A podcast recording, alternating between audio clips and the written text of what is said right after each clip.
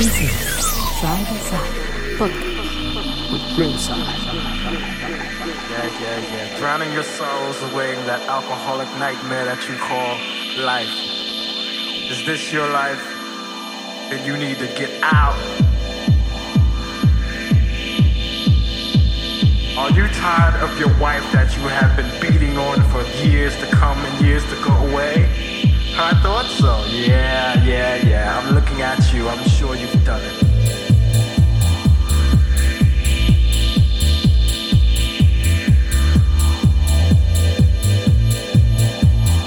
Don't even stop and look around because I know you have. So you need to just turn your face and get out.